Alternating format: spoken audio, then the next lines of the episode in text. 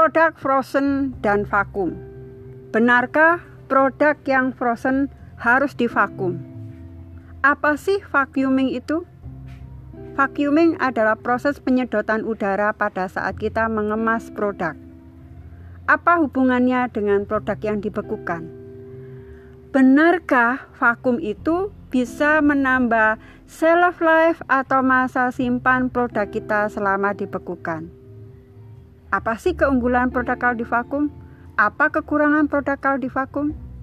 Nah, bagi teman-teman yang tertarik dengan ready to eat dan ready to cook produk frozen, silahkan join di podcast saya. Sampai ketemu di podcast saya tentang vacuum produk.